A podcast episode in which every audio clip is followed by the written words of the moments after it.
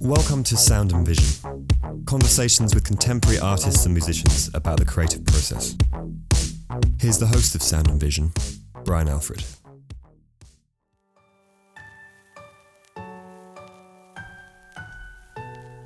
Sound and Vision is supported by the New York Studio School. The school welcomes artists from around the world to join us this summer in New York City or virtually from your home studio in the school's legendary marathons and learn from dedicated artists and to expand as makers. Rigorous and immersive, marathons unfold over 10 days from 9 a.m. to 6 p.m. Eastern Time daily and present a wide range of art making strategies combined with comprehensive critiques and inspirational discussions. Paradigm shifting discoveries propel artists to relate to drawing, painting, and sculpture as direct methodologies in understanding their experience in the world, the profound impact of which continues far beyond each marathon. Generous partial scholarships are available. Visit nyss.org to apply today. Sound and Vision is supported by Golden Artist Colors Golden is an employee owned company that makes the best artist materials for making that you can get. Over the last 25 years or so, I've been using Golden acrylics, mediums, and materials, and I stand by the quality in their products. They make acrylics that stay wet longer, they dry flat, mediums to make you paint super thick and beautifully fluid. They also make Williamsburg oil paints and core watercolors as well. You can find Golden in your local art store or online at goldenpaints.com. Sound and Vision is supported by the fine coffee makers at Fulcrum Coffee Roasters. Fulcrum has amazing coffee beans that you can order straight to your door. On their website, you can choose from different roasts from different origins, and you can even get a coffee subscription where you can get different beans delivered to your door each week or month. I'm on this subscription plan and it's amazing. As a coffee fanatic, getting new roasts all the time delivered fresh to the door is amazing. If you get to Seattle, you can even see a 10 foot by 40 foot mural of mine in their 6th and Bell Street shop. Check out Fulcrum Coffee Roasters at fulcrumcoffee.com.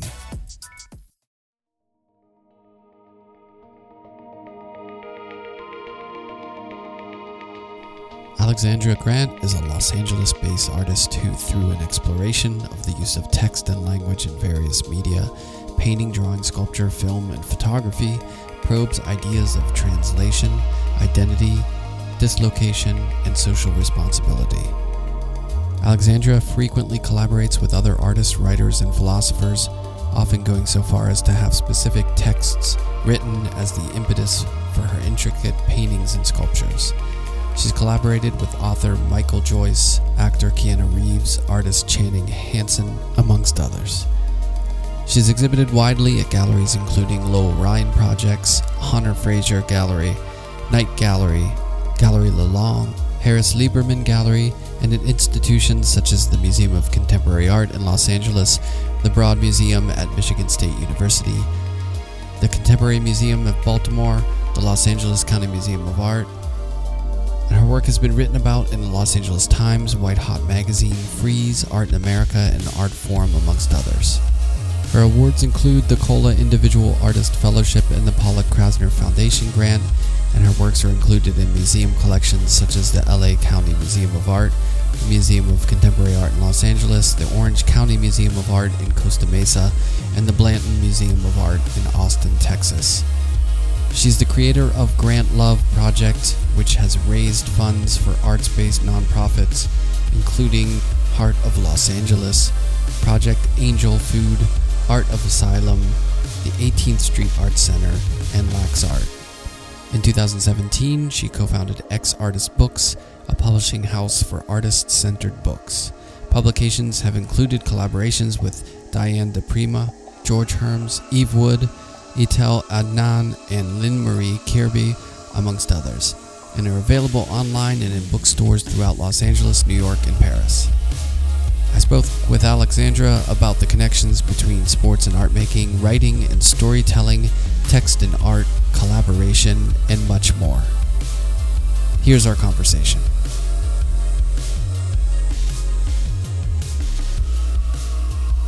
work from home where she could just be around more. It's kind of nice, you know. It is nice. I mean, we all got to, um, you know, hunker down with our mammals, and I think that is a very unique experience and get closer to to people who we who we shared and bonded with over COVID. It was a big deal. Yeah. Hunker down is kind of a great expression for that too. Hunker is a weird word, but it fits for that, you know. Yeah. It's kind of rhymes with bunker. Um speaking of hunkering, we I think we both well, we were born near each other relatively, right? Aren't you from you Ohio in, originally? You're an Ohio, Ohio. No, I'm not. No, you're not going to be happy about this. Chestnut. You're a Buckeye. What are they? Buckeyes. Is Buckeye. No, I I grew up in Pittsburgh, which is oh, you know, similar close. blue collary, you know, town nearby. I you know I wish I, I had more um I love the Midwest, uh, but it's somewhere that I've gotten to know as an adult. Uh, as a child of two college professors, my birth in Ohio had more to do with the fact that my Scottish father and my Californian mother were teaching at Oberlin. And so yeah, I, I actually I moved to Mexico when I was one with my mom. And so for me, I'm very proud of it, but I, I feel a little bit disingenuous uh, uh saying other than my side of birth that I know too much about Ohio culture. Right. Um, but I I do really love the American Midwest and and and you know um, got to spend a lot of time in Nebraska and served on the board of the Bemis um, Center and so definitely love love other landscapes. Yeah, I, it's funny because I brought that up in a way because when you see someone born in Ohio and it's someone born in Pittsburgh in Pennsylvania, you're like, oh, there's, yeah, that's not far away. And then I read your bio and I was like, well, that is not, that was not my experience.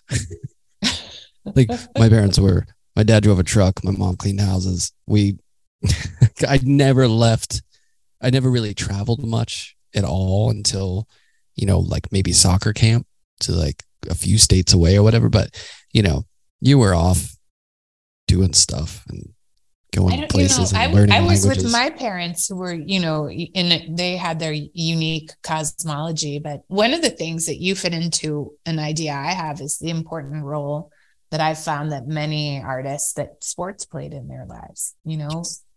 And so I I'm really as someone who came into sports a bit later. I played basketball at the end of high school and in the first three years of college um, that i you know when people talk about how do you learn self-discipline as an artist how do you um, you know work on things when they don't exist in anyone else's imagination i really think that that background in playing sports um, and in you know the the actual exercise of going to the gym of working out of of doing the runs i mean doing all that physical labor um, that no one else can see is an active imagination and and and honestly of will that I've never found something more than athletic disposition that translates to being an artist. I mean, art is very intellectual, but the actual physicality of it is, to me, it's very close to being a professional athlete. And so I wonder if you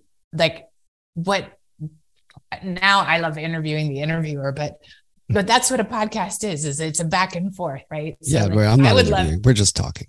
I know we are but i just love this opportunity to get to know you better. And so i just wonder like that exposure you're talking about like that sports brought travel and and it but it brings so much more than that. Like learning how to lose learning how to be resilient learning to shake things off and learning you know, one of the things that when I teach art, I always talk about is like where, like, okay, you know, this a young artist is like, oh, I just made this amazing thing and here's my career. And you think, okay, so you've just had a, a revolutionary moment in your life, but relative to what already exists in the world, like, is it a big breakthrough moment right. or is it just a personal breakthrough moment? And I think sports also allows you to understand how to measure yourself vis-a-vis yourself and vis-a-vis like a context of excellence. Cca for graduate school named lee and lee would say you know i played baseball on the weekends but i would never call myself a professional baseball player. And i think that that it's interesting art you know with art a lot of people say you know i'm a professional artist but are they but are they but are they really? No i don't mean that judgment but like you know what does it take to become you know you can and i love the french sense of amateur that it means to love. Like there are people who you know to are making art who love that but what does it what's the difference between being an amateur artist and a and a and a professional artist? And i think sports for me is a model that's sanguine without being judgmental. So anyway yeah. i think there were a lot of questions for you in there. I'd love oh to hear God. more about you're already like my favorite person ever you just tied together. I mean, I so often I live in this world between the two worlds, you know, and I feel like yeah. there's a very common bridge. And I learned growing up that, you know, I didn't have much. We grew up kind of, you know, with not a lot of means. And I had, there was a blue collar aesthetic in the household, but then that translated into other things. I wasn't the best soccer player, but I knew I had to practice really hard and play really, yeah. you know, and just bring that work ethic to it to to sort of like get better at something to dedicate yourself to it to take it seriously. You have teammates which is a cool thing about sports. You learn like yep. you know responsibility to your teammates which artists don't necessarily have quite as much. So um but yeah i learned a lot about working and in practice. Because you know how people in art say practice all the time now? Like that was never really a thing. I feel like it's it's more common now where they talk about their practice but it is that you're practicing you know what i mean? You're you're and i played music yeah. so i always practiced my instrument and and i think that's it. It's the 10,000 hours you know like putting in the time to really dedicate yourself to commit to it to respect the medium of what you're doing and then to get back from all the time that you put into it a greater understanding about yourself or what you're trying to express that you can't just do necessarily if you dabble here and there and like I like uh, these days, past you know five years, a friend of mine and I are co-directors of a nonprofit youth travel soccer organization here in Brooklyn. And that commitment to seeing, like, you know, I make art and I hang it and it, it it's nice and people go look at it and there's a conversation they have with that. And I love that. I love making art, but seeing the difference I'm making in kids' lives. And I know you do you know work outside of the studio as far as engaging like nonprofit.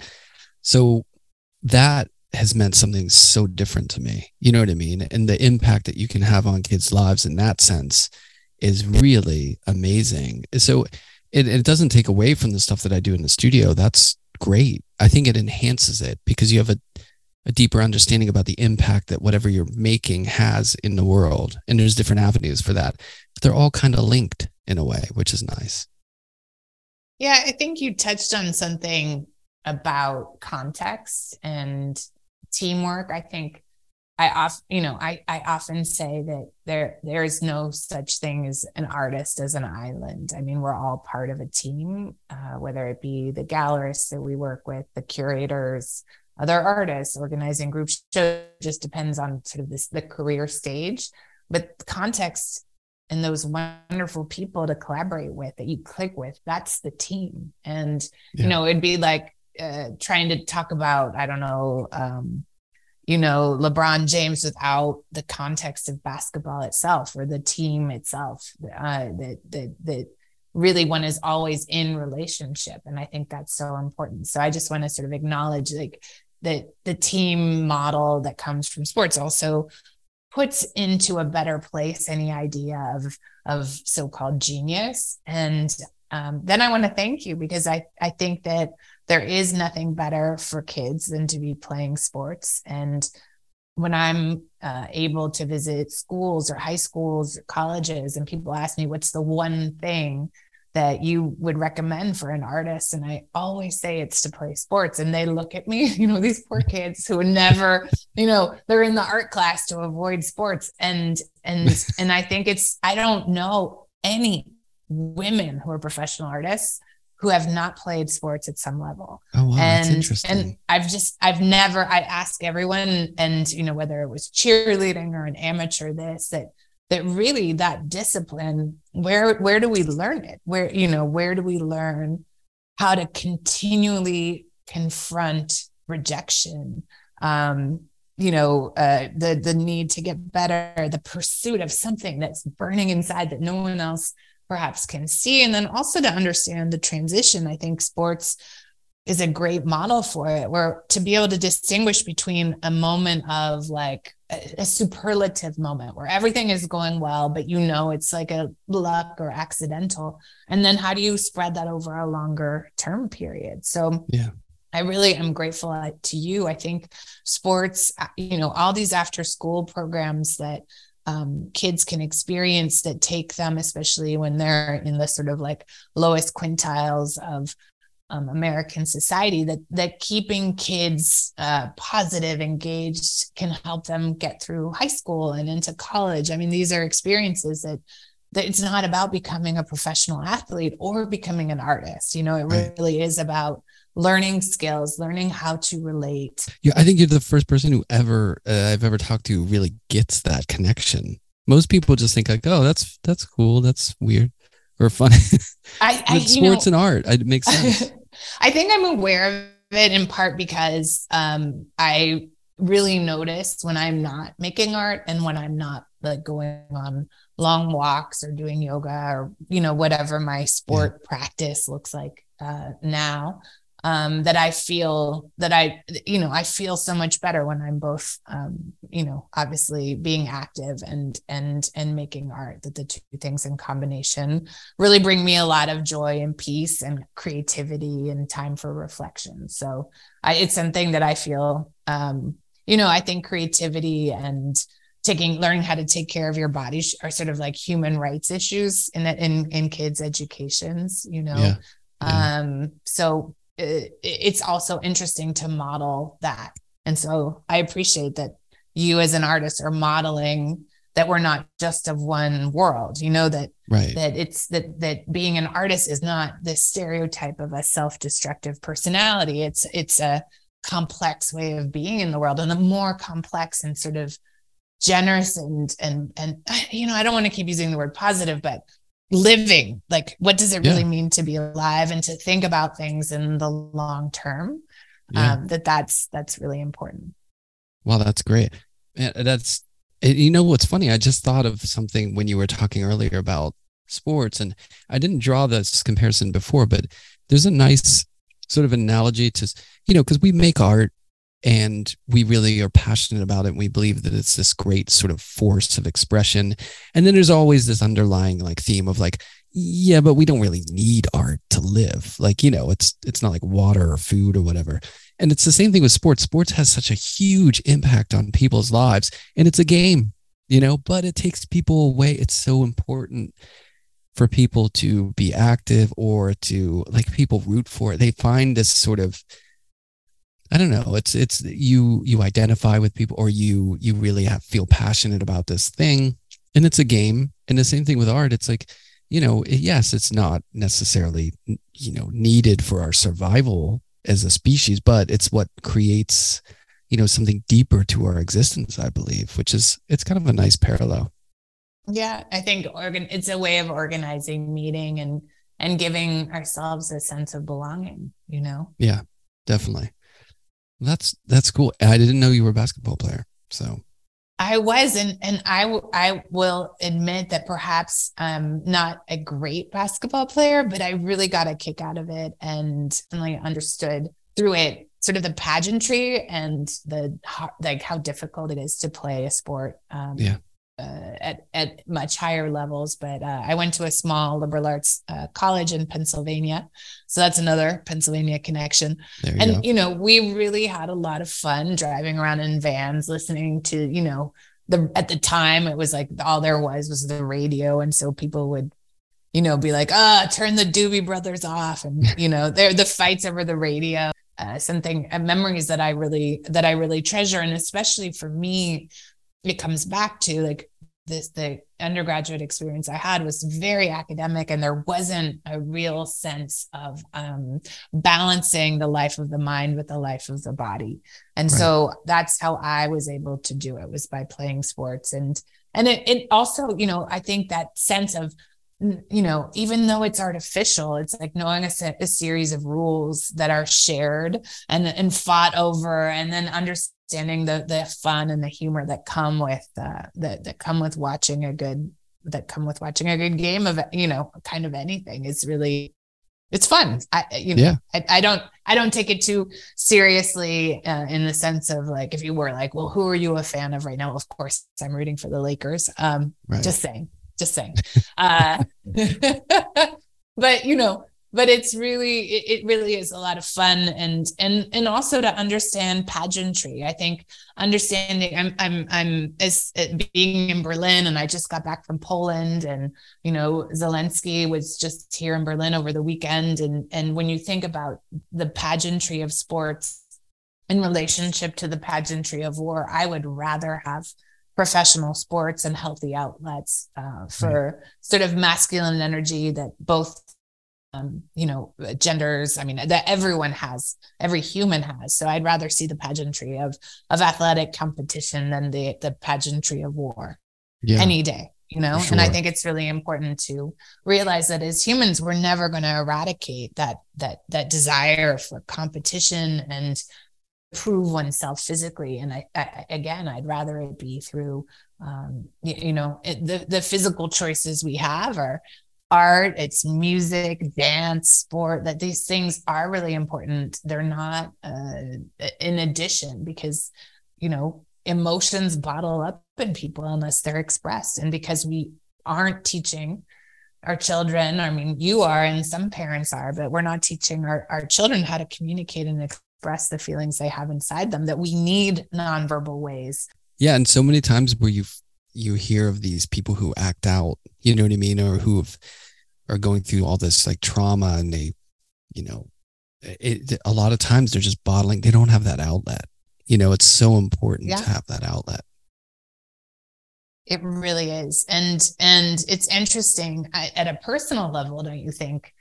That we're talking about, wow, we have found in our lives the desire to have, uh, you know, like uh, to have sports as part of our stories and continue be part of our lives. And we also paint. So, we, I mean, make art. So I paint, and and so there's that continued self-expression. I mean, I don't feel that even though I do these activities, I, it helps me keep in balance. But if I don't do them for too long, I'm like, oh, I really need to go on a walk, or I really need to paint. That I and I love this this sense. Um, the the LA painter Steve Roden once told me that his greatest collaborator is himself, and I love that aspect of being a, a, a painter because I get to like go back and see what I did the day before and be like, Yeah. wow, what's that? And so it's this continual collaboration that's with, with the conscious and unconscious sides of myself, um, which I really, I really love and value. Um, and I'm glad one of the things that we come out of the pandemic being able to talk about is the importance of mental health. I think that it, it's been greatly destigmatized by the pan, you know, the pandemic experience because we had to. I mean, Yeah. so many Everyone people were dealt with it. affected. Yeah, Yeah. yeah, Yeah, in some way, shape, or form. Everyone was feeling down at some point. You know what I mean? It was just like a shared kind of like trauma that really, you know, um, opened people's eyes up to the importance of being able to navigate, you know, those thoughts and emotions of dealing with something like that that so many people deal with in so many different ways. So it's like, well, I can't relate to that person or why they would do that or think that. But it's like when you have that, you know, unifying experience, it kind of puts everyone on the same map in a way, you know? absolutely. Did your art change during the pandemic? Uh, yeah, but I mean, you know, I feel like it when I was in school, my artwork was a kind of hermetic. I was trying to figure things out, so I closed off the canvas and I kind of try to figure out what I'm doing. And then when I went to Skowhegan after school, I mean, I probably told this story, but you know, I was walking to my studio and a, a lightning hit a tree and it fell into a power line and like knocked out the power to the area of the sculpture yard. And I was like, that's what I want to paint. Like, I want to paint day to day. Like, I don't want to make these sort of like insular. So I think from that point on, my work changes in relationship to my life and what I'm seeing and how I'm feeling. So I don't think that I so much purposefully tried to like quote unquote change my work, but I tried to let my experience in the world mold what I'm looking at and how I'm getting it out there. So I do think it changed it. I, I don't know if I could describe exactly how, but you know, it definitely went through something. like us, like I, I went through something. I'm changed. I don't know how, but it's definitely. I mean, I wake up. I'm like the same guy in a way, but but things definitely changed after that. It's so hard to see the forest from the trees. I think you know. Yeah, I, I, I for me, the experience was that I uh, got to spend a couple of years in Berlin during the pandemic and see how German culture and American culture handled the pandemic so differently. You know, the oh, Germans yeah. nationally had a plan about what COVID was and how to handle it and what the risks were. And I just remember flying from Los Angeles where people were the disinformation was so massive that people were spraying their groceries with with Clorox. and I got to Germany and everything was open and yeah. like went to the mall. Uh, everything in LA was boarded up and there were, you know, police everywhere because on top of the pandemic, there was the social uprising of the Black Lives Matter movement. And it was just so clear night and day what the media and, and information were creating just different, just different environments. Um, but I also learned about making work in a sense that was more temporary. So I was working on paper because I could bring it rolled up, you know, living in temporary spaces. Uh, yeah. And that made me much more flexible. And I said this um, actually in a in a in an essay that I felt that my work comforted me, and I was just more aware of that. Not that I was down, but I just was like, I'm really here alone with my work, especially with the time difference in Berlin.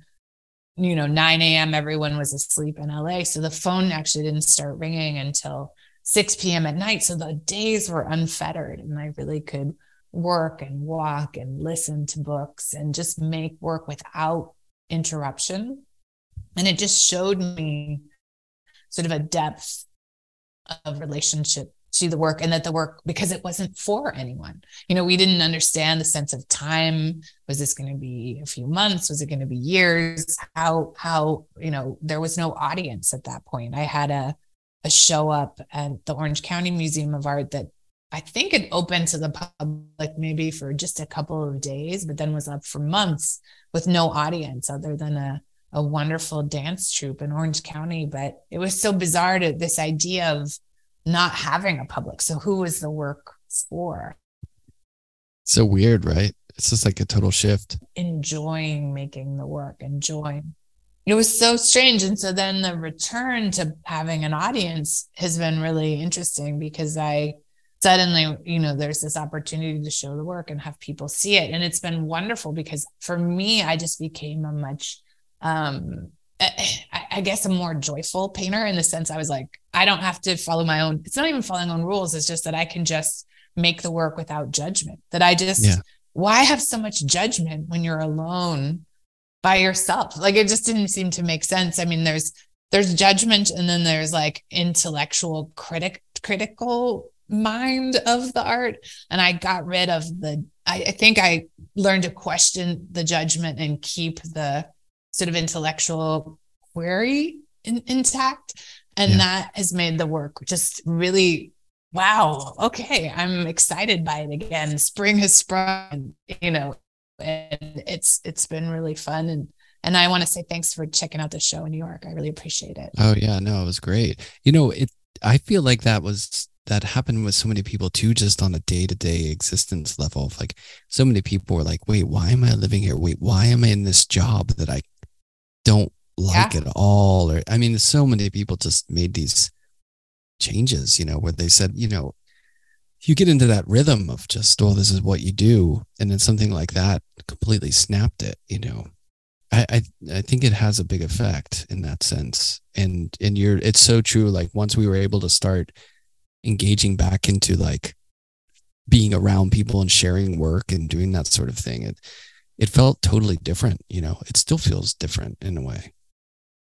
It does because it's like I, mean it's almost we we had almost like a collective near death experience where some people and i'm so sorry for their losses people really a lot of people lost a lot of family members and and and experienced first degree um, just a, a, a terrible uh, terrible devastation and for those of us who didn't experience um, the the death of of of of people you know in our immediate circles we definitely experienced the death of a certain way of life. You know it was a collective sense of mortality. And i think that it really brought into question okay why am i doing what i'm doing? What makes me happy? What brings me joy? How do i get closer to feeling that as much as i can during the day? Yeah for sure it's it's yeah, it's a it's a kind of thing. I feel like it it it hits you on a conceptual level on the surface, and then it there's an underlying sort of like, and it's hard to describe. But I definitely have a little like that near death experience that you hear so many people who have that, where they live their life differently after that, where they just you know it's not like every single second they're like i'm alive but they they have a general sense of like oh i'm just lucky to be doing this stuff you know you feel like you're playing with house money in a way or something yeah, but I love your point too. It that it came down to like little decisions made every day where you're like, well, why would I do it this way if I actually by myself, like taking the noise away of other people, like if I actually enjoy this other thing a little bit more, and then you know we all develop these other ways of being that now it's sort of as the world has opened up again, how do we reconstitute the sort of person we be we became in the pandemic with the opening up, right? So yeah. um, I found even that I really uh, not uh, it's not agoraphobic, but now if, if I'm in giant groups of people, I think I'd rather go home and put my pajamas on, you know, like that there are these moments that are, but then I'm very grateful for those as well. So it's, it is, it's a, it's a shift. And I found too that I really um, want to communicate with people that I care about as, as, as honestly and caringly as possible. That that that idea of busyness of rush you know uh, that that that people are accessible because we don't have to visit them necessarily. That zoom you know uh, that there's ways to be in touch without without it being such an extraordinary effort. And i right. think zoom to your per your point about how I changed the podcast that i remember throwing a birthday party for my mom and there were friends of hers you know she's uh, she was turning uh, 80 or 81 there were friends of hers who'd always heard about each other but never met until the group zoom because they're you know in countries all over the world. But in the zoom it was like all these people could see each other's faces for the first time. And i that kind of experience of you know I, I don't think we would have said everyone join in for a zoom at 11 a.m you know in this time uh before the pandemic. And now we take it seriously. And yeah. and and that in itself is a gift not having to drive as much for your you know carbon footprint. Right. I would joke that nowadays i get way less parking tickets for the podcast which is a half joke half truth. Um, i'm a, a true believer in sort of like the balance of things mm-hmm. you know and i feel like everything like what you know the the zoomification it's not as personal but then also you get to i feel like no matter what the change is there's going to be some upside and some downside to it. So i always uh try to maintain an even keel when it comes to like thinking about changes or you know whatever it is. I feel like it all kind of balances in one way or another. It doesn't make it easier necessarily but yeah during the pandemic, I feel like we, or at least a lot of us, the only way we could share work was online. So it yeah.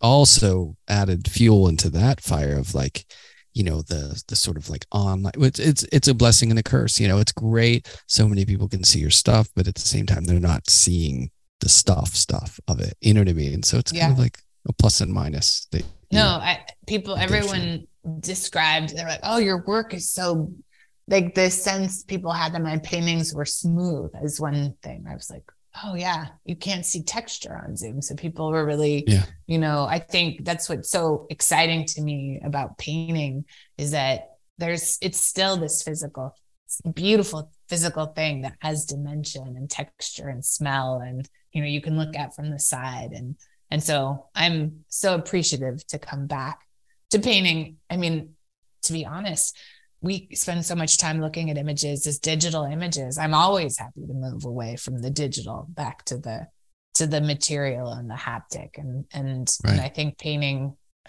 i'm so grateful to be practicing something that um that just feels you know so connected to the earth and cave people and and the primeval human desire to i don't put our hands in materials so definitely. Yeah i i appreciate the because i do animation i do digital work and i appreciate the the intrinsic sort of like nuance and and exciting things that can happen in the medium of digital media for for that media for what i'm making in the same way that i love painting for that tactile in person. You know they each give you different things but when they jump over the line and like when painting presents itself as painting in a flat 2d image digitally it you know it loses a little bit of its oomph you know what i mean? Just like if you show a still of an animation or you print it mm-hmm. out it's not the same as that sound and that environment that you're in. You know what i mean? Yeah. No and, and it reminds me a little bit of being in an art history class and suddenly seeing the painting in real life and realizing that when you've seen something at its real scale that it's completely you know a different experience. So i have to ask you a question because i sure. i feel that you might have completed one if not more secret pandemic projects. Oh of course. Did you? Did you do a bunch? Yes i did. They're I nice totally. right? They're, i love them. a nice little thing. And are your secret pandemic projects going to come into the world? Are you are you gonna are they things that are anomalous or how do, how are you? Um, there are a couple things that have gone out, I guess, but not in like a show or something. Mm-hmm. Um, and there's some things that'll just stay. I mean, I don't know if it's secret, but I was making uh I have them here. I was making my wife because you know we were stuck inside. I was making her these paper flowers. Oh that, my gosh, they're beautiful. That wow. you know, it's all even the water paper. is like paper. So I was doing that, and they exist in the world, but I'm not really showing them. Although at Miles's, the first show I had after the pan- pandemic, I had a bouquet of these. Like, was um, there paper too? Yeah, even even like the insides of them are. Sorry, wow. people can't see it, but but yeah, I I was I've done paper sculptures before, but I never really showed them much. But yeah, I was doing a bunch of those. What did Are you, you do? Photographing them?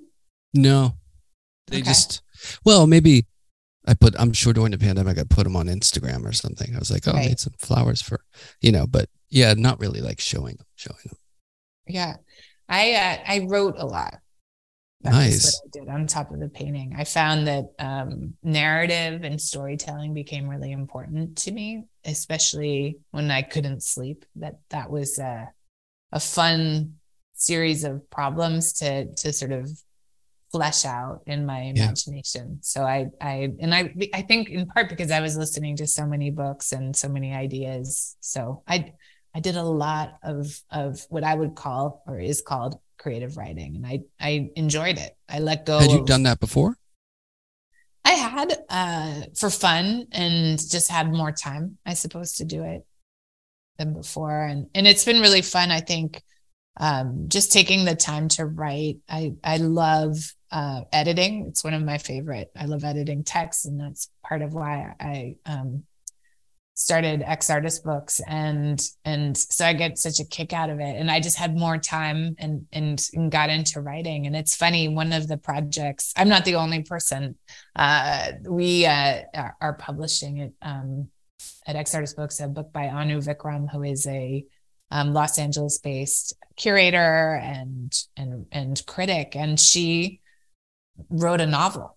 I understand you know I understand the the the the the need to tell stories and the importance um, sort of when you're that critique doesn't just need to come in the form of criticism that it can come in uh, just outlandish science fiction. And right right. there's something a tool you know as long as your brain is operating and uh, that editing thinking through an idea thinking through logic that that that can be extraordinarily philosophical and also be fun.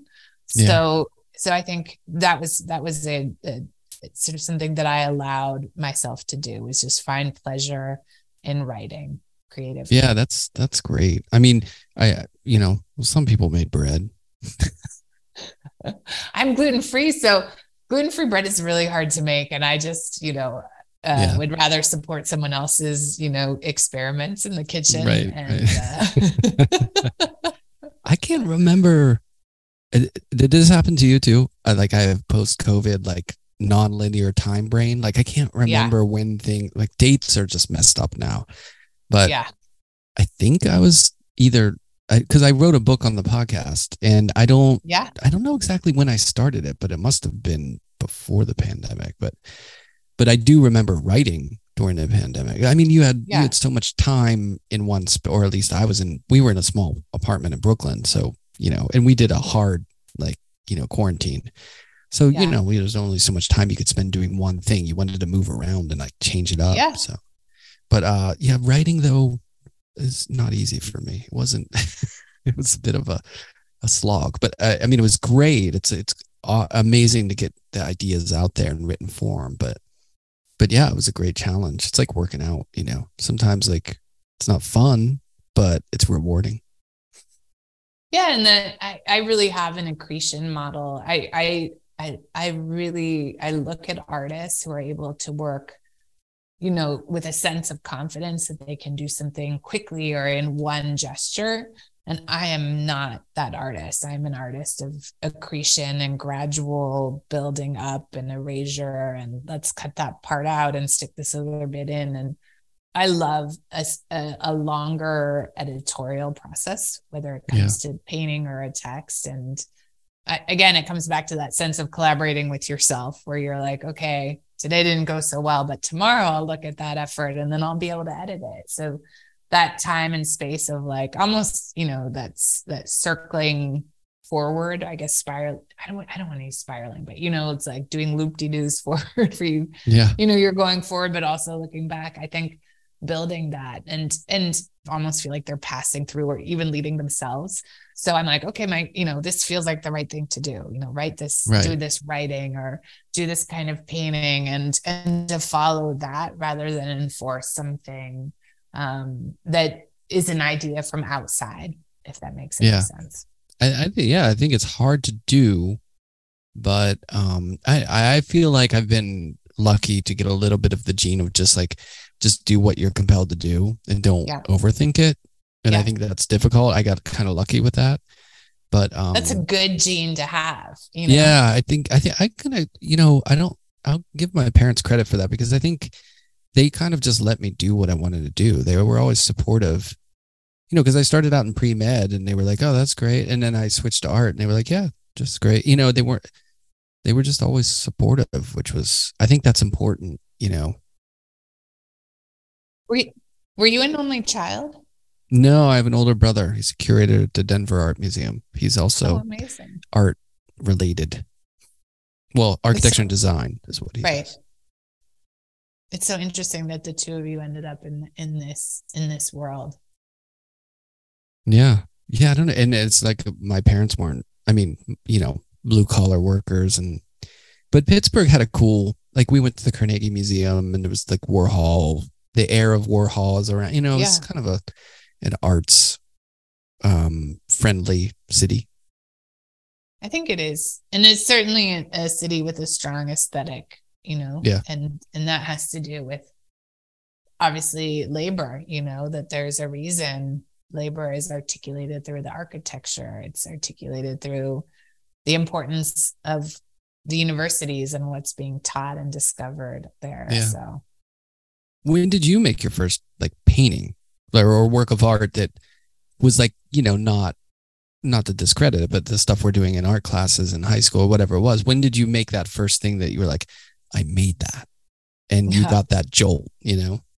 Yeah, I you know, I asked if you were an only child because I was um I'm in a way I'm very fortunate in that I was my mom's only child and that's who I grew up with, but my dad had other had two other families, so I have both half siblings who are wonderful, but I never lived with them. So Oh, Um, okay. So you had a little bit of both.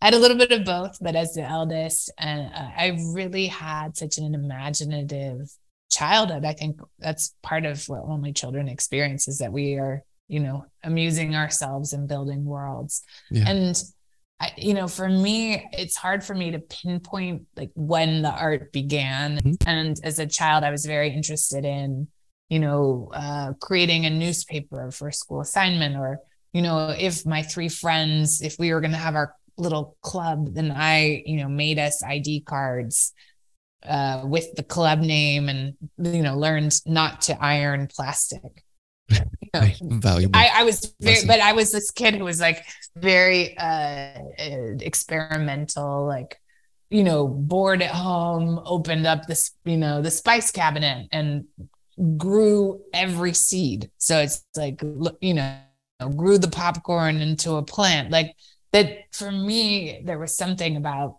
I don't want to say testing the world, but just like curiosity. And, and, yeah. and so in a way I can tell you about projects my whole life, but I have it's more this river that I feel uh that I'm on and have been. And it's very maybe in the beginning I was a child and it was childish. And now as an adult, I I I really respond to this idea of like what what's a second childhood as an adult and being connected to that uh, what feels like a river of play and curiosity. And I'm experiencing something. I turned 50 this year. I'm experiencing the beginning of um, returning to earlier work.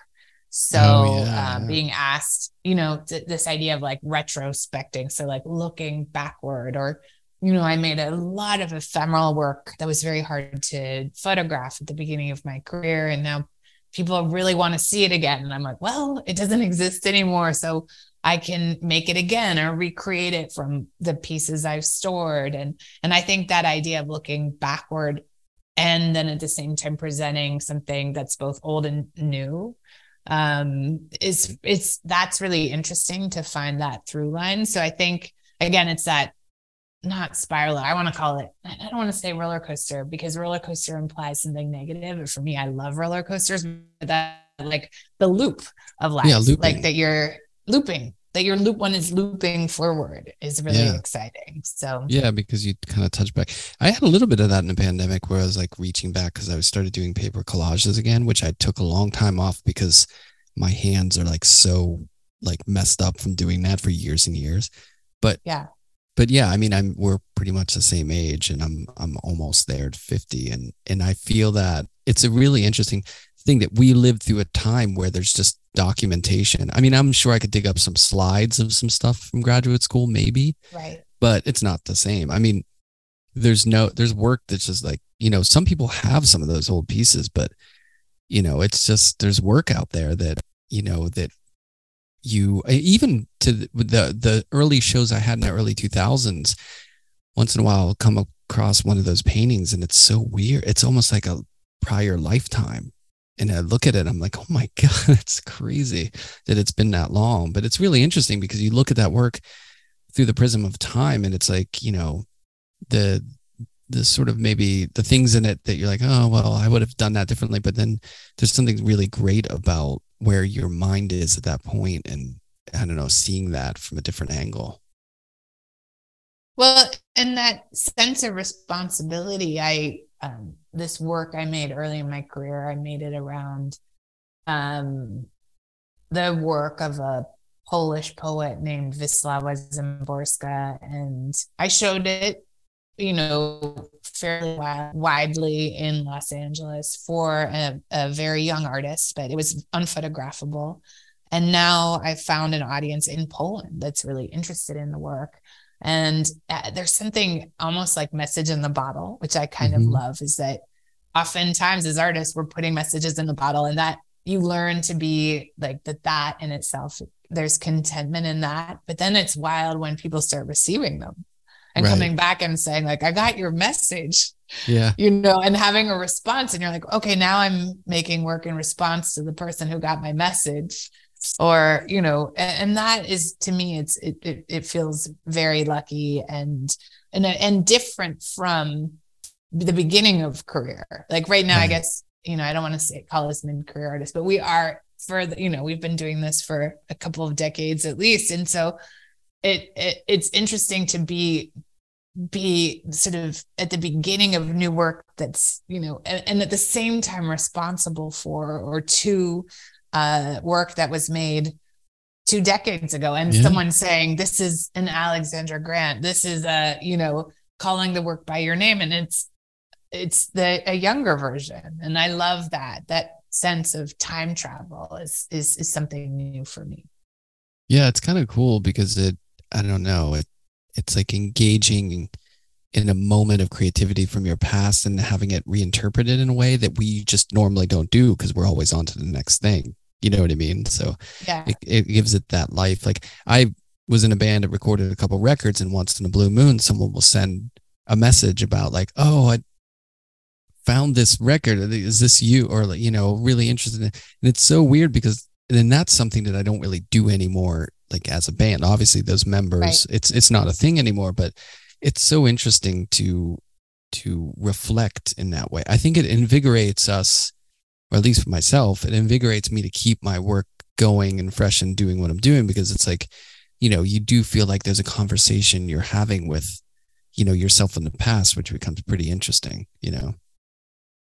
Well, I love the fact that the podcast and the way you're using it and that you published a book of these conversations is also putting words back into the mouth of artists or the mouths of artists at this particular time in their lives. Yeah. Right. That these are conversations that you're like, oh, this is interesting to me now, rather than this person is going to be memorialized now be- because of some outside recognition that right. this is something. And that, and I love that the the publishing whether it's publishing through the podcast or publishing through the the book that you're allowing people to have this exchange with you of put uh, and giving voices back to them at this particular time. Yeah I, I it's really fun for me because you know i speak to so many different people that sometimes i'll talk to people very like much earlier in their career. You know what i mean? And then sometimes i think to myself oh God, if I were doing it, like if I were a guest on a podcast in my 20s, like I don't know if I would have anything to say of it or, you know, but then of course I would, but it would just be framed as like that emerging kind of like excitement. Whereas like, and when you build up experience, you reflect in a different way. But I think both voices are really valid. And it's really great to hear that for other people to hear artists at different stages of their life. Sometimes I feel bad for an artist if they're like, oh, well, I kind of what you know so once in a while they'll be like oh was that good? Or you know I, I, feel like i didn't touch on certain things and it's really hard to encapsulate you know. Un- unfortunately i'm on this thing every week putting my foot in my mouth so i just like kind of roll with it you know? It's like it's kind of liberating in a way you know? No absolutely. I think that idea too that people have that that i mean we are doing a performance of some sort as artists but it's more private. But the idea that we have to nail every single time that we speak is um it's it's great that that that you feel that you've given yourself that permission to be more free and to be more open. Oh, have well, you had you have to at this point. Yeah. otherwise i would be you know I'd do five and be like crippled with like anxiety about what I. It, it, the beautiful thing about getting older or doing something, and, and you, I think people feel this way, maybe like in sports, whatever it is. But as you you put in those hours and you become like you you get into the rhythm of something, you start to not really care that much about that residual ephemeral stuff around it. You just get in the zone of doing it, which is, I think it's like a beautiful place to be. You know. Well, thank you for inviting me into your zone. I love it. Thanks for coming into the um so well let's go back a little bit into your work. So there's this like ephemeral sort of or like the earlier work you're talking about that's like not as documented. Like how did the work migrate, you know, from there to where where you are hanging in Chelsea right now? So I began I, I guess, to career in Los Angeles as someone who made sculpture and was turning poetic texts, mapping them through wire mm-hmm. in these very ephemeral sort of spider webs of of text, and they were growing and growing. And then, in realizing that um, I wanted to play, I was making um, in reference to a great uh, Venezuelan artist named Gego. I was calling them drawings without paper, and I was tracing the shadows of these words onto the wall. And so it was creating an optical illusion between the shadow and the drawing and the sculpture. And in wanting to make them sort of uh, not more portable, but I, I started making them on paper. And then I actually removed the wire itself and began trying to paint versions of the sculpture. And in that move to painting, suddenly career opened up for me. And so uh, immediately was shown, you know, and had great opportunities, uh, museum, gallery, and and again, it's a. I, I say this without cynicism, but it's just easier. I mean, uh, Wisława Szymborska, I just read this great line um, from her Nobel Prize speech where she said that her poetry was unphotographable. And I think that that there is something to that that art is ultimately it is optical and so uh, that that move into painting and drawing uh, really helped uh, launch what I still do today and it figuring out a path of interest you know uh, the early work Wisława Szymborska and then Michael Joyce the hypertext poet so I was looking at nonlinear text. And through Michael, I met uh, Hélène Cixous, who is someone that I admired greatly in writing, and then did some uh, did a big project with her. And it, it really just I, I asked myself when I was in graduate school, like, what could I base my career around? And it, and in my head, I, it had to be the same thing when nobody was looking and everybody was looking. And and the only answer I could find was that I love to read. I've was a child who loved to read. I've always loved to read and then have it be responsible to the texts. Um, mm-hmm. So I've followed the curiosity of a reader and turned that into a, a way of of of painting and and, and of being in in the world, always um, sort of in awe of writers, yeah. um, and and the spirit that I feel I get my spirits elevated when I read great writing and um, want to paint from that place. So the work, in a way, um, has shifted as I've collaborated with different writers over time. And uh, I've been in one body of work since 2014, the Antigone's. Uh, uh, uh, you know Sophocles Antigone and this this amazing quote um, I was born to love not to hate which I think has become a mantra for me personally. So like any mantra it begins to work you know? And and when i think about that idea that if you repeat something enough uh, that you are transformed by it that's how i see the work. The work has been transformed by the mantra. And the text in this particular body of work has begun to dematerialize and become less important the all the rules i began the body of work and so it's been really fun to see that the the, this body of work I've been making for almost 10 years, which I can't believe that it hasn't been static, even though there's three elements, which are lines to be the rule of law, and then the text, which is the voice of the young girl, Antigone, and then this messy spill of paint, which is supposed to, you know, represent the organic quality of life. That this, that these three elements have just evolved and evolved. And I've really, you know, I wanted to move um, away from, I was a text, like a text image artist. And I found that every group show I was in, and I'm so pleased to have been in all these shows, but that I was in relationship to certain artists. That there was a there were like three shows in a row where I was hanging next to Mel Bochner, and I mm-hmm. and I thought this my whole career that I'm not that's not the relationship or the triangulation that I that I see my work in relation to because I did I do see language as being both representational and abstract. And I so I I, I wanted to push the work to be in relationship to abstraction.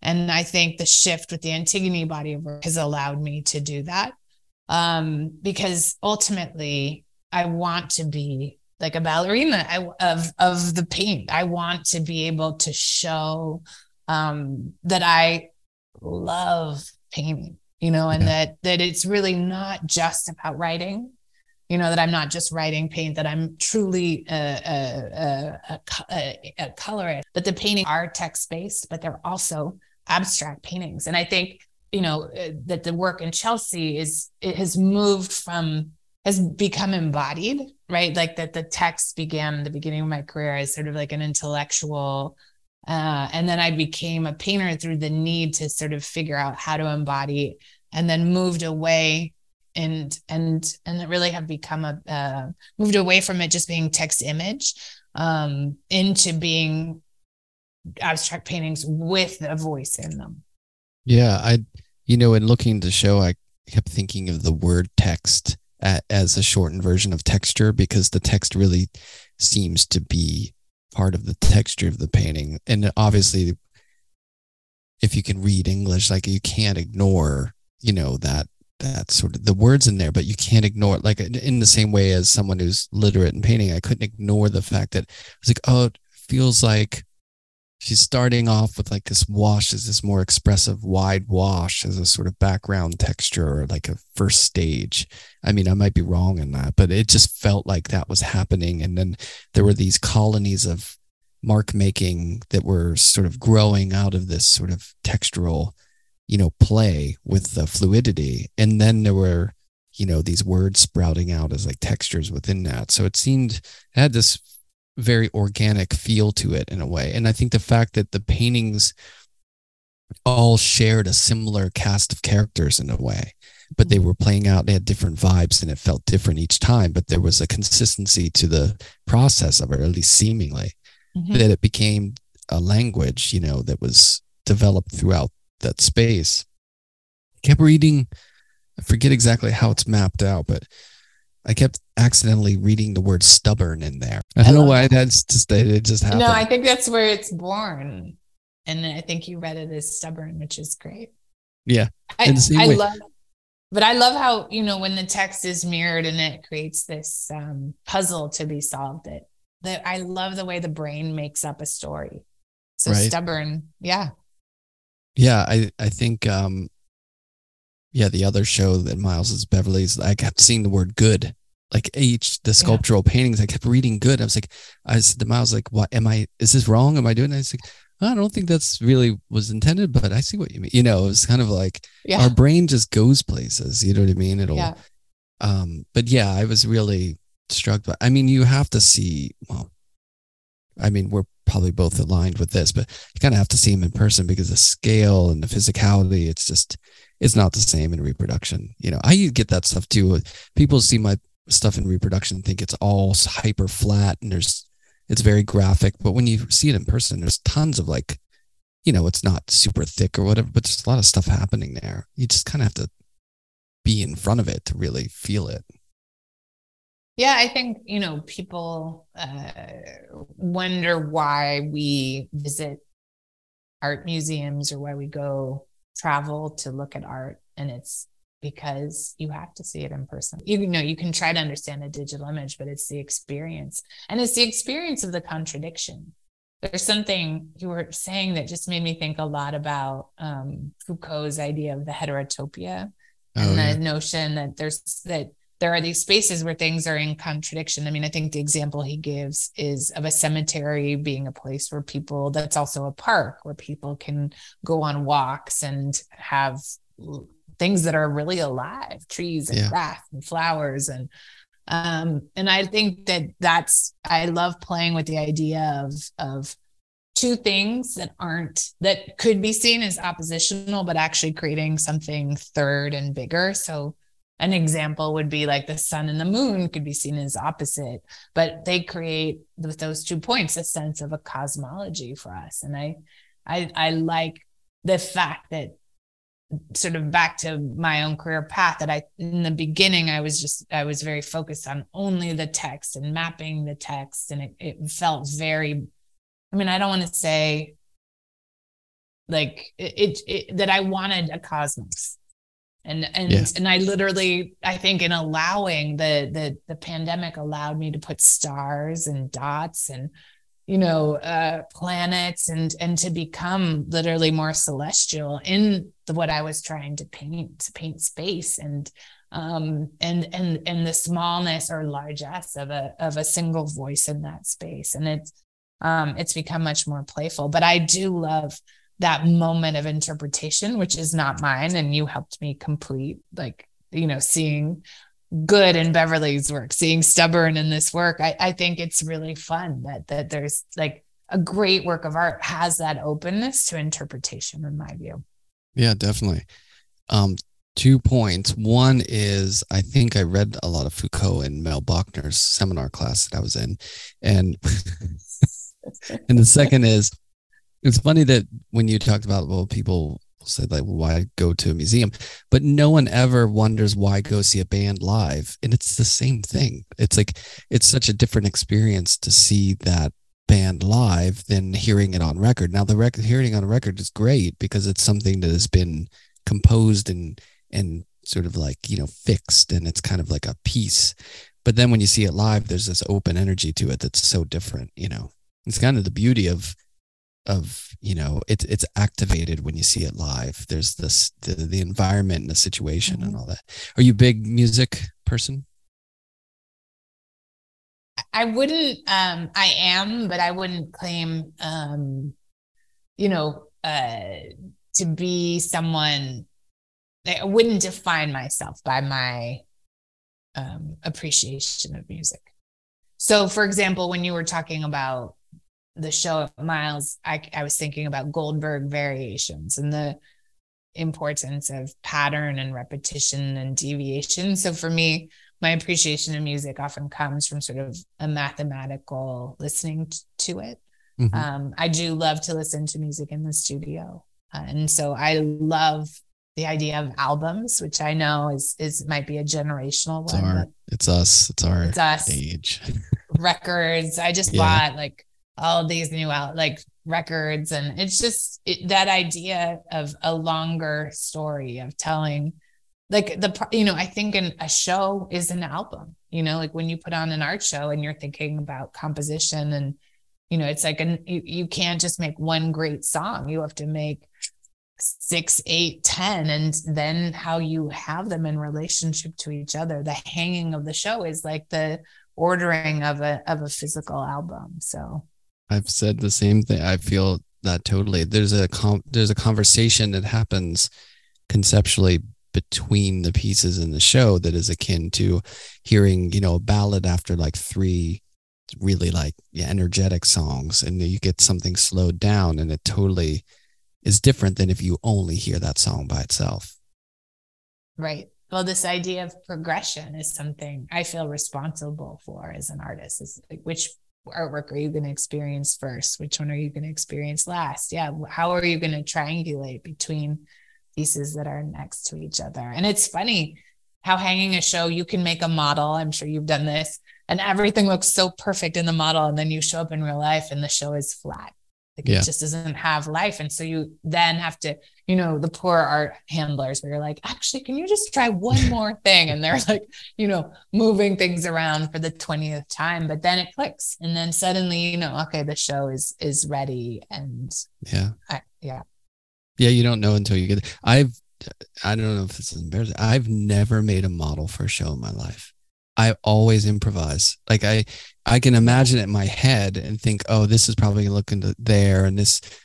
So I'll imagine it, but I never go through with the model because I know I'm going to change stuff. I just feel like I can't, you know, I'm, I don't know. It's a weird thing to have, but, um, did, I think sp- I, what I will say, Brian, is that um, sure. models are often for others.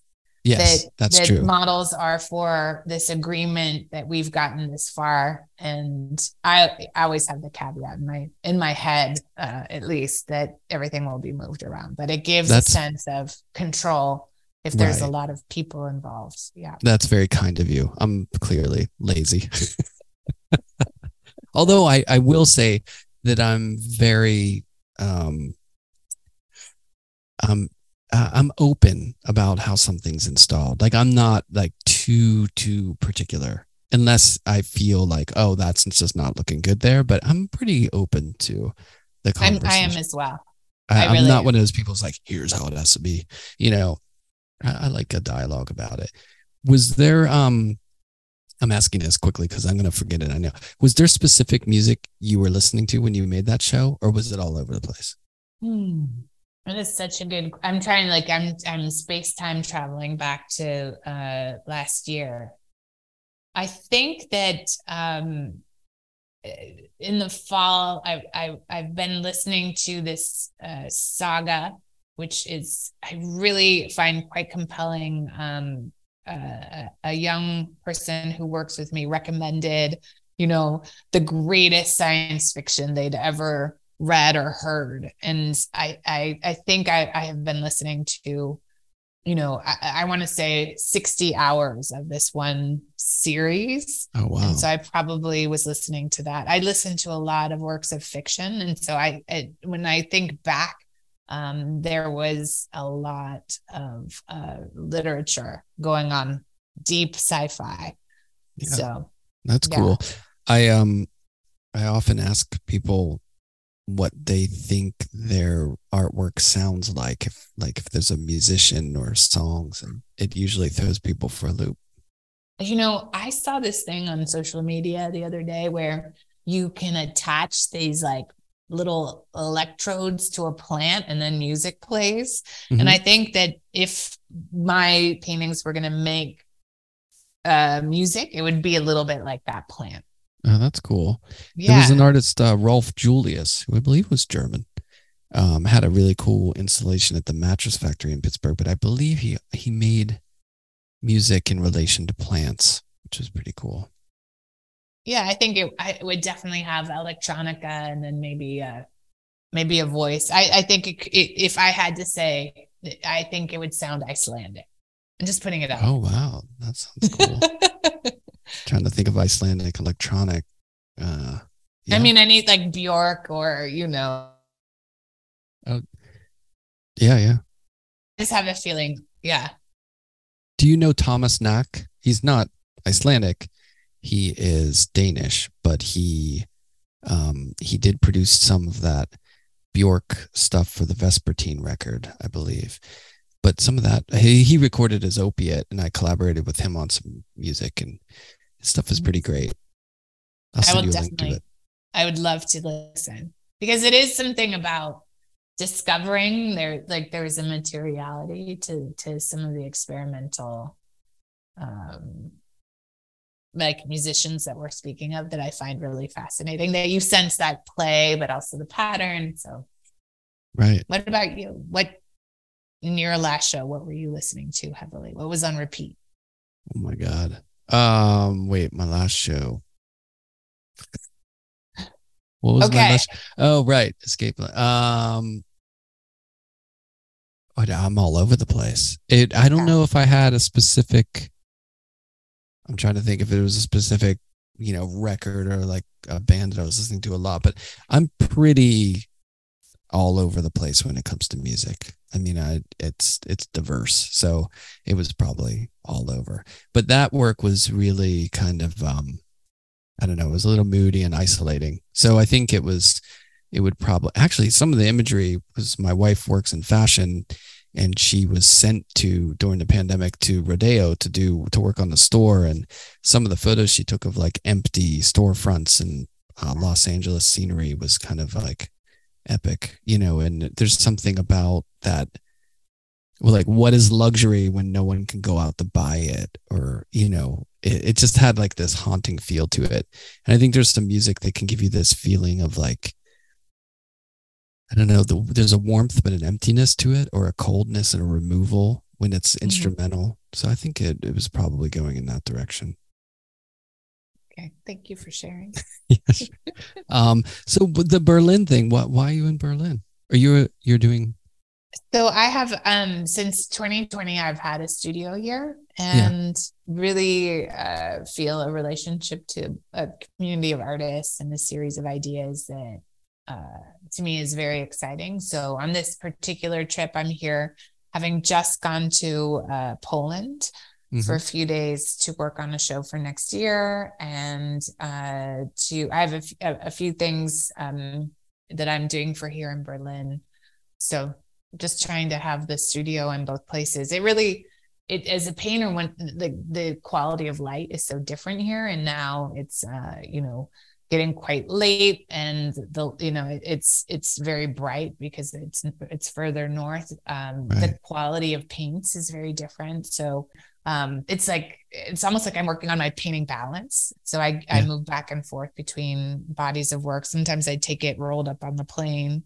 uh with me. Um but it really is about the sense of community and wanting um, to have a, a, my work understood in different contexts. You know, whether it's it's doing my uh, earlier Szymborska work in in Warsaw, or I'm working on a project um, for the CAPC in Bordeaux next year with Hélène Cixous. So I'm going to go to Paris uh, next week to to catch up with her and work on some of our ideas it's it's sort of having a studio that's in relationship to to to some of those ideas and i grew up uh, really being uh, because my mom was a professor and then a foreign service officer and my dad was uh, um, someone from the uk that that i really enjoy being in relationship to an international community and yeah. i do have that in la but it's a different community than the one I have here and and it it just it, it's it was an exciting gift as part of the pandemic to to be in relationship with artists here whether it's uh, um you know Tacita Dean or you know variety of friends who have studios here.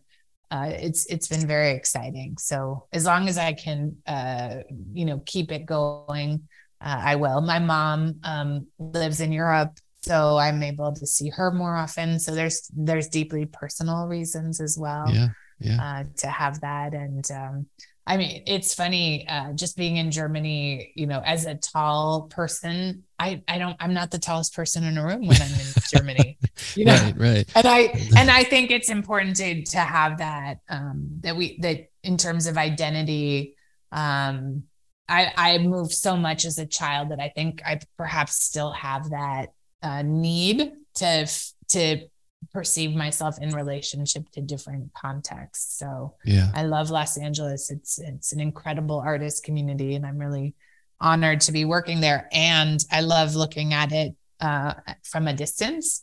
Yeah, and you know, also as a, an artist, I think you're you're this too. Is that we when we have multiple disciplines that it's so important to build bridges, and often you know it's really important to be in a different community because then you see your own community differently but then you're able to talk about it differently right. you know? Yeah. And i i definitely my career um, which might seem unusual to other people i follow invitations that i've been given.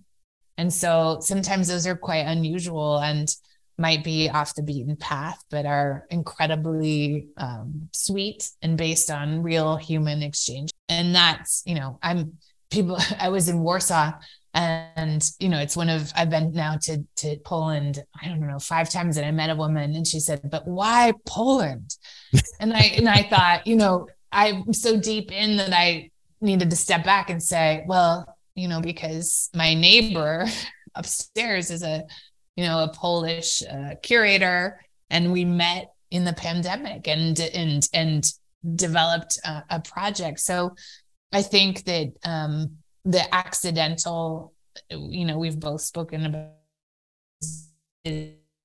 how like, there's something very truthful about the accident you know yeah. because the pretense is not there. And and if you're you know you follow your your feeling your gut you're it's like i don't know the flow whatever you want to call it. So yeah. I love travel. I think it's so i mean part of my work is about like what I'm looking at and stuff. So it's it's important for me, but I just love traveling. And you yeah. know, like Berlin seemed like a great place. I mean, I showed there. I only spent a little amount of time there, but it seemed like a really great energy there. But I was able to um, live and work in Japan over the summer for six weeks and make make a small body of work there. And you know, it was so great to just. It's so cool working somewhere else like that. You know, not like a two week residency, but where you can go and you're just in, you know, you're just there working. It was really kind of fun. You see your work differently, you see the landscape differently, all that stuff. It's like a, it's like an, uh, I don't know, it's like a vitamin B shot or something for making art. No, I agree. And I think the equivalent of, you know, there's artists and writers who, you know, did their work on the hotel stationery that it's like, what do you do when you're somewhere that's not your permanent home? You know, yeah. where do you buy your snacks? Like what what is your first impulse? Like what are you reacting to? And no, that that discovery is is it's really fresh. And oftentimes we're without the same responsibilities as at home. And so it's it's it's it's uh, a sense of those muscles. I don't know. It feels almost like dancing. Definitely. Yeah and you right? you're yeah you're seeing stuff for the first time a lot of times for the first time or you're seeing it not in an environment where you're just used to you know everything jumps at you in a way which is kind yeah. of cool. Yeah. You know it's like it's like being a kid again in a way. Yeah. Well i can't wait to see what you made in japan yeah, I'm I'm excited. I'm we're going back this summer for three weeks. Finally, it's been since pre-pandemic. So right. I mean, you know, it's we we kind of had to put the pause on travel for a while. So it'll be nice to go back. It'll be really it's exciting. Cool. So um, so you got the show up, and it just it opened fairly recently. The show in New York opened the, it opened the 27th and it's up of uh, April 27th and it's going to be up until June 3rd. Nice. So yeah, I'm I'm I unfortunately can't go back to New York in that period of time, but I really do hope and believe uh, and I want to make I enjoy work and I want to make work where the artist doesn't have to be present to explain it. So right. I hope people see it and and I really appreciate that you did and Oh, it looked great. It was a really cool show. Yeah. Thank and you. I'm sorry I couldn't make the opening, the whole, you know, teaching thing, but um teaching go, is uh, awesome and I appreciate I the fact that you do it. I I love it too and every time I get a chance to visit a school, I just it's it was so exciting. Careful, we might ask you to come out to Pennsylvania. I love I would totally come. I love it. I since I don't teach full time, I just love these little moments sort of of like acupuncture of getting to come and be a visiting artist. I was oh, in NICA. Yeah, yeah. I it's like a gra- it's like a grandparent. You get you get is. to come in and out. You get to like hang out, have fun, and oh then you leave, gosh. and you don't have to. you are so accurate. It's like a grandparent, and then you get to like you know throw all these ideas out and not take any responsibility for them because then you are just, just like then yeah, you, just leave, and the poor like you know, full time faculty are like, "What? Who told you what?" No, I know it's it's great. It's like it's this bolt of energy because you know, yeah. And it's funny because most of the time it's like that, but every once in a while you get a visiting artist comes in and just destroys the place, sets it on fire, yeah. and like leaves in a like a just like a burnt path yeah. in their wake, which is pretty great though too because it it forces everyone to just you know you you're kind of like whoa what just happened you know i, I think I, you know nice. it's it, i think it's great there you know every art student has that story of the visiting artist who destroyed them and then they built themselves back up and we yeah. all have that story but we also have that moment where uh, like for example vito acconci came to visit my studio when i was a student yeah it, this is a good story and i was making all my work, the writing was backwards. And he just sat there and he was surprised by it. And he didn't know what to say at first. And then he just said, It's like Alice in Wonderland, and I'm on the other side of the looking glass. And Whoa. it was just for him, you know, Vito Acconci to you know, it wasn't about the work or crit. It was just like he was having an experience about the text being backwards that was very interesting because he's so much about line and representation in relation to real space.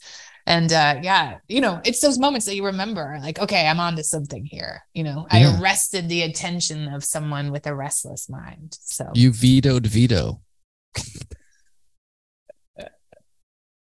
no, but you know, it's just those, those, moments of clarity, and that was a positive one for me. That's amazing. That's really, yeah, that's really yeah. great. I didn't have many of those in school. school is rough. I mean, when people ask me about going to art school, I, you know, for me, it was a deprogramming. I had had a very academic background in CCA, the California College of the Arts, had a lot of freedom. And I went through a almost a, a cathartic period where I realized that I needed to switch from sort of a rote way of learning um, to a way of self empowerment, and it Yeah. was a safe place. Um, you know, how do you learn a profession? That's something I think in the arts that you just have to live. That there's no school. As long as art schools aren't teaching business, then we're not really preparing artists for the for the profession. And I wish, Right. and I think, and I hope that it is it that that more of those skills are being taught. But They it are. is Yeah. it's a haphazard you know when you think about like what does it take to be an artist? Sometimes artists are the least creative people that i you know some artists are very good at understanding the context and the market and all those things and i have no judgment. In fact i find that fascinating. Like Yeah. what does it take?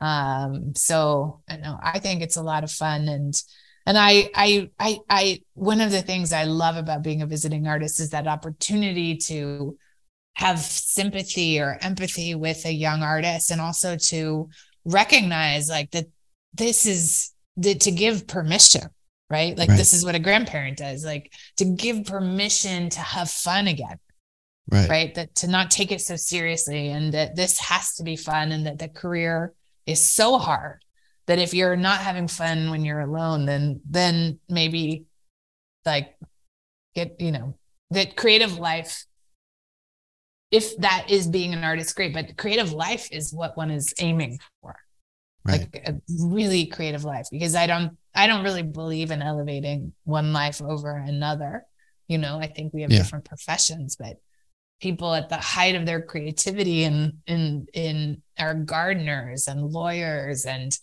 you know uh people who are painting lines on the street you know it's it's finding the joy in something and and the world does not need joyless artists I agree. That's so true. so i can see that you're doing that and and and i can tell just from this conversation that you're a good teacher Um, that's very kind of you. Mm. Um, and I can tell that you're a very thoughtful, amazing artist. I mean, I had no idea that we would connect on the sports. There's so many really great. The sports thing. Well, the other thing, and then to like, you know, circle back to that, I, I think um being someone again who's a six foot plus person that I'm asked about sports on a uh, were you a model or were you a black basketball player is an easy conversation opener Right. you know neither of which Yeah. is is is accurate and uh but thank you um but that idea of constantly people are trying to understand you you know and Right. and so the sports for me yeah i think about it i think about it all the time and i actually find that i um i would love i mean maybe this is your next you know i want there to be a book that ta- really talks about the, the the correlation and the connection between how you know the day to day of of what it means to be a professional athlete and a professional artist. I think that that would really clear up some misconceptions uh, for people. All right. I think you just gave me permission. I'm gonna, I'm gonna write this down on my to-do list. The sports art book. I mean, how much fun is that too? It's like combining two. Well, I mean, if you're into it, you know what I mean. Combining two Yeah. really fun, great things. So, thank you No, for that I'm- idea. I I think it's a really I think it could be really strong and I think it could help a lot of people understand you know really look into the science and the how the brain works and how health works and how creativity works. I mean we we still are so intellectual about it and not spiritual enough and not sort of physical enough about it. So right. Yeah. That's a great idea. Will you write the forward? I'd be honored. I'd be honored. Sign me up. Sign me up. Well I, I i i feel that this is a good place for us to end this wonderful Yeah. conversation Thanks so much we'll for doing it. going oh Oh, no I know. I can talk forever.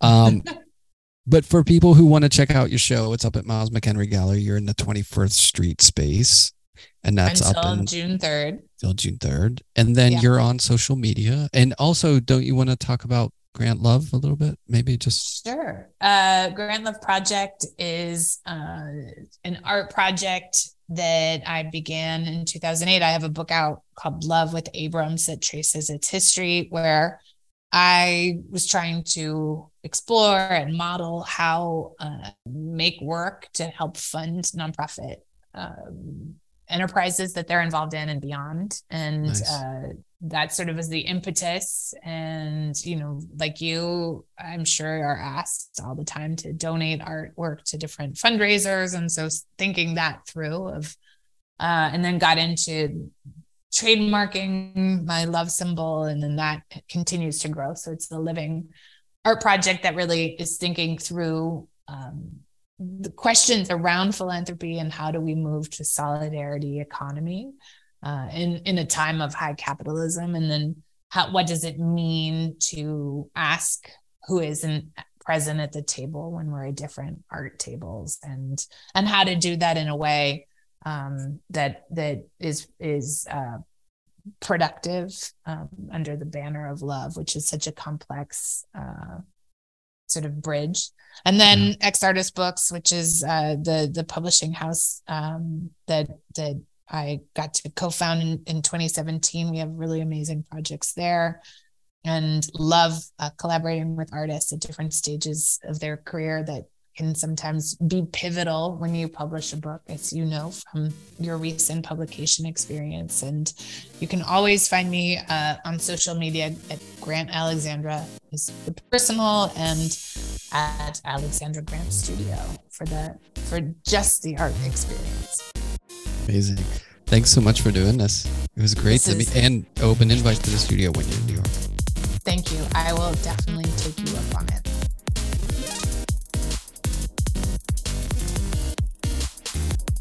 Sound and Vision is recorded, edited, and produced by myself, Brian Alfred. You can find out more about the podcast by going to soundandvisionpodcast.com. You can find images at Instagram at Sound and Vision Podcast. Many thanks to Fulcrum Coffee Roasters, Golden Artist Colors, and the New York Studio School. Make sure you check them out.